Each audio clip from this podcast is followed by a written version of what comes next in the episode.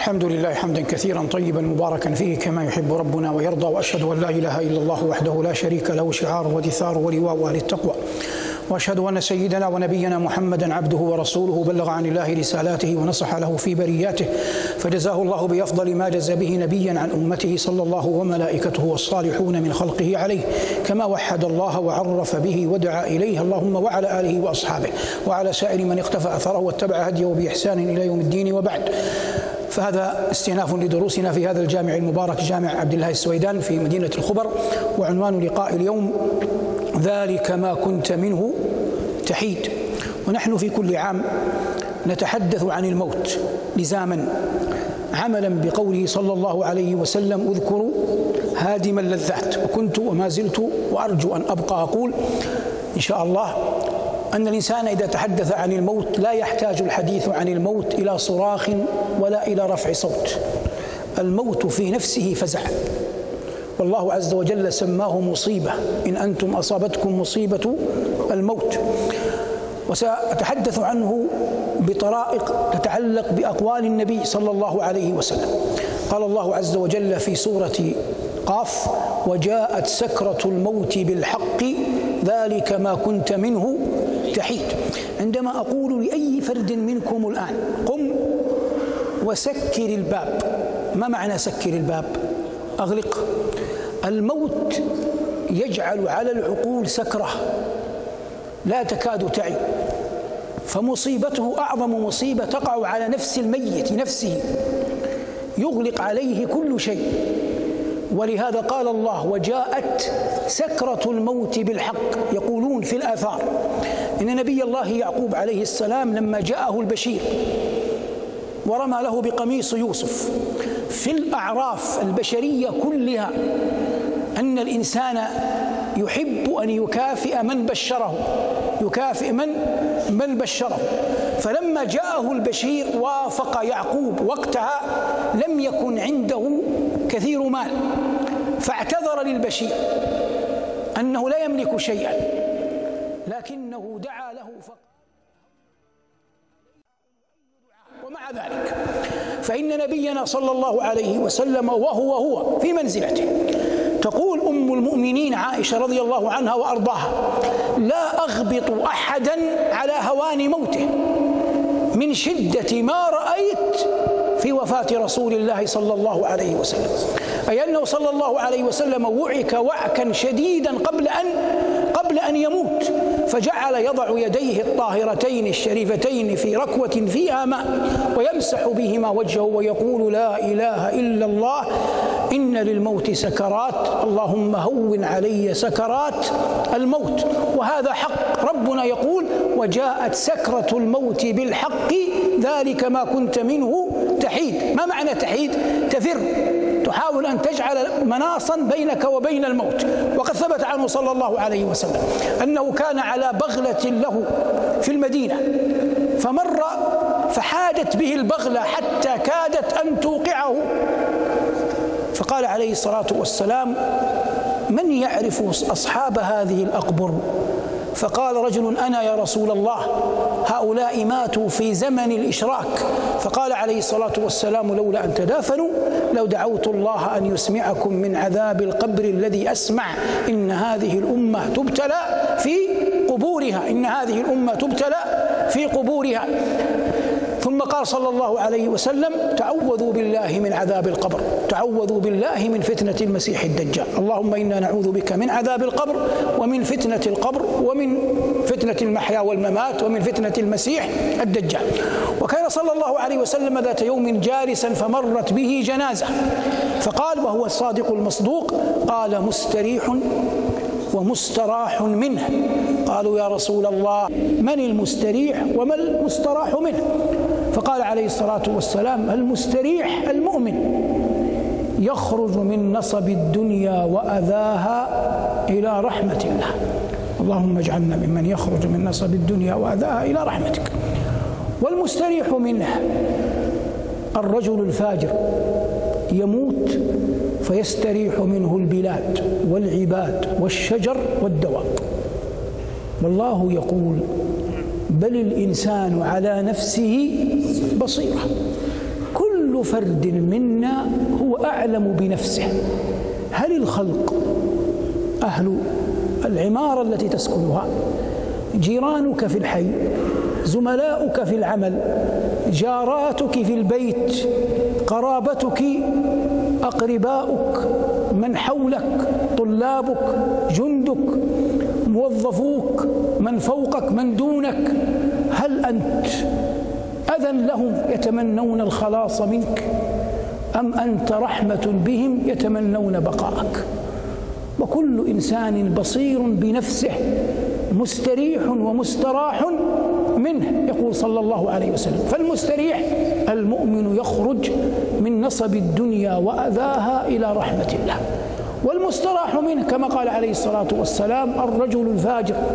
يستريح منه البلاد والعباد والشجر والدواب عافانا الله وإياكم من ذلك كله. الحديث عن الموت كما بينا حديث مستفيض لكن الإنسان يحاول أن يقرأه قراءة من ينتفع بالحديث.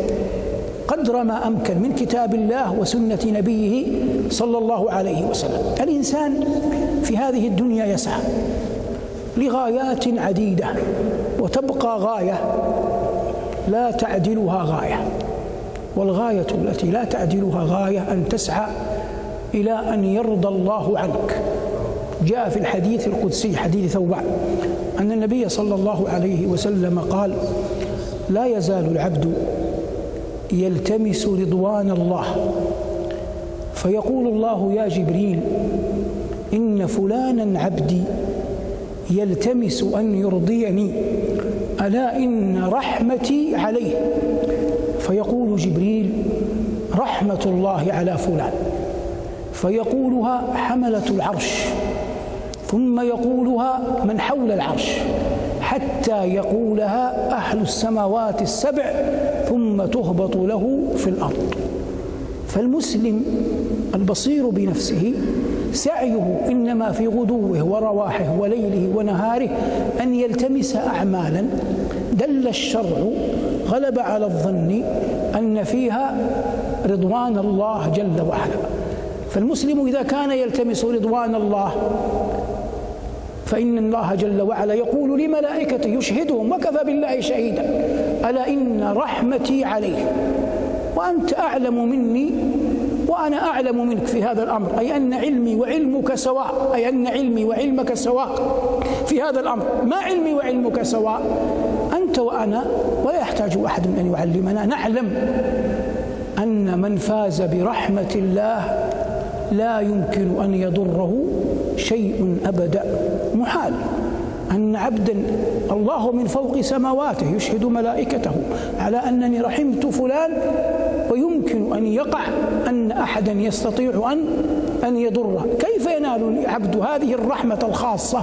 ينالها أن يكون سعيه غدوه ورواحه يلتمس رضوان الله. عندما يلوح له عمل يكون إقدامه على ذلك العمل على قدر علمه بما جاء في الآثار أن هذا العمل به رضوان الله تبارك وتعالى. يلتمس العبد رضوان الله. لما؟ إذا تحقق للعبد رضوان الله جل وعلا فلا يمكن أن تكون هناك هبة ولا عطية أعظم من الفوز برضوان الله. قال الله جل وعلا وعد الله المؤمنين والمؤمنات. ما وعدهم؟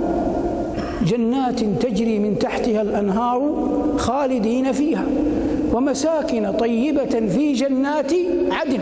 هذه أيها المبارك متع وأجساد. ثم قال جل وعلا متعا للأرواح. قال ورضوان من الله أكبر أكبر من الجنات أكبر من الأنهار أكبر من المساكن الطيبة. لكن رضوان الله جل وعلا إنما يناله برحمة الله من غدا وراح وذهب ومضى في ليله ونهاره إنما يلتمس بما يقول بما يفعل أن يلتمس رضوان رضوان ربه تبارك وتعالى. إن فلانا عبدي يلتمس أن يرضيني ألا إن رحمتي عليه هذه كلمات يسعى المؤمن لأجلها. ثم يأتي بعد ذلك ما يقارب الموت. يقارب ما يقارب الموت في الغالب أن الإنسان إذا انطوت نفسه على طوية حسنة أنه يرزق كلمات يختم له بها. قال عليه الصلاة والسلام إذا قال العبد لا إله إلا الله والله أكبر قال الله صدق عبدي لا إله إلا أنا وأنا أكبر فإذا قال العبد لا إله إلا الله وحده قال الله صدق عبدي لا إله إلا أنا وحدي. فإذا قال العبد لا إله إلا الله لا شريك له قال الله صدق عبدي لا إله إلا أنا ولا شريك لي. فإذا قال الله عز وجل فإذا قال العبد لا إله إلا الله له الملك وله الحمد قال الله صدق عبدي. لا إله إلا أنا ولي الملك ولي الحمد. فإذا قال العبد لا إله إلا الله ولا حول ولا قوة إلا بالله قال الله صدق عبدي لا إله إلا أنا ولا حول ولا قوة إلا بي. قال صلى الله عليه وسلم من رزقهن عند موته لم تمسسه النار. ما معنى لم تمسسه, لم تمسسه النار؟ يدخل الجنة من غير حساب ولا سابقة هذا.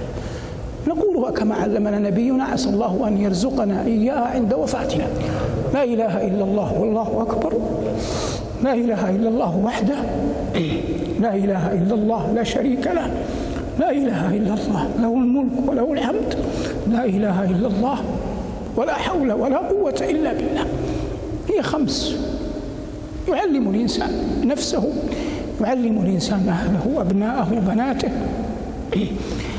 يكثر من ذكرها بنية صادقة عسى الله أن يختم جل وعلا له بها عند عند موته. مما يعينك على أن يرزقك الله الخاتمة الطيبة حسن الظن بالمسلمين. يقول أحد الموفقين قد كنت أعذل في السفاهة أهلها فأعجب لما تأتي به الأيام فاليوم أعذرهم وأعلم أنما سبل الضلالة والهدى أقسام. تسمعون بشاعر له باع كبير في الغزل اسمه جميل ابن معمر. ما اسمه؟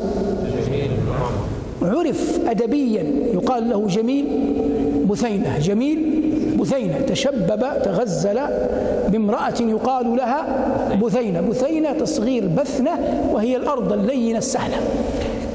عشرين عاما. وهو ينشد الأشعار في بثينة. يقول في أبيات له ألا ليت ريعان الشباب ألا ليت ريعان الشباب جديد وعهدا تولى يا بثينة يعود. إلى أن قال بيتين مغرقين في في الغزل. لولا الفائدة ما قلتهما. قال يقولون جاهد يا جميل بغزوة. وأي جهاد غيرهن أريد؟ لكل حديث بينهن بشاشة وكل قتيل عندهن شهيد. هذا من أقواله. حضرته الوفاة. فزاره أقوام من رفقائه وشعر بدنو الأجل. فقال رحمه الله لهم لما شعر بالموت قال لهم ما تظنون بعبد لم يزني ولم يشرب خمرا ولم يسفك دما حراما وهو يشهد أن لا إله إلا الله. فقالوا من حوله؟ نرجو له النجاة. فمن هو؟ قال أنا. فقال أحد الحاضرين هيهات لك عشرين عاما تتغزل ببثينة فقال أما وإني كما ترون في آخر يوم من أيام الدنيا وأول يوم من أيام الآخرة فلا أدركتني شفاعة محمد إن كنت وضعت يدي على بثينة لريبة قط فلا أدركتني يدعو على نفسه شفاعة محمد صلى الله عليه وسلم إن وضعت يدي قط على بثينة لريبة. المقصود قد يبتلى من تراه من أهل كذا وأهل كذا وأهل كذا ولا أحتاج أن أسمي. يبتلى ويقرق في الأمر. لكن الله لم يبعثك لم يكلفك أن تكون حسيبا على خلقه. فلعله انقلب يوما على جنبه فقال لا إله إلا الله خالصا من قلبه فغفر له. ثم نقول كما قال الصالحون قبلنا نرجو للمحسن الجنة.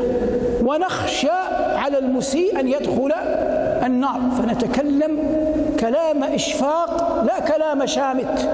نتكلم كلام إشفاق على أي عاصي.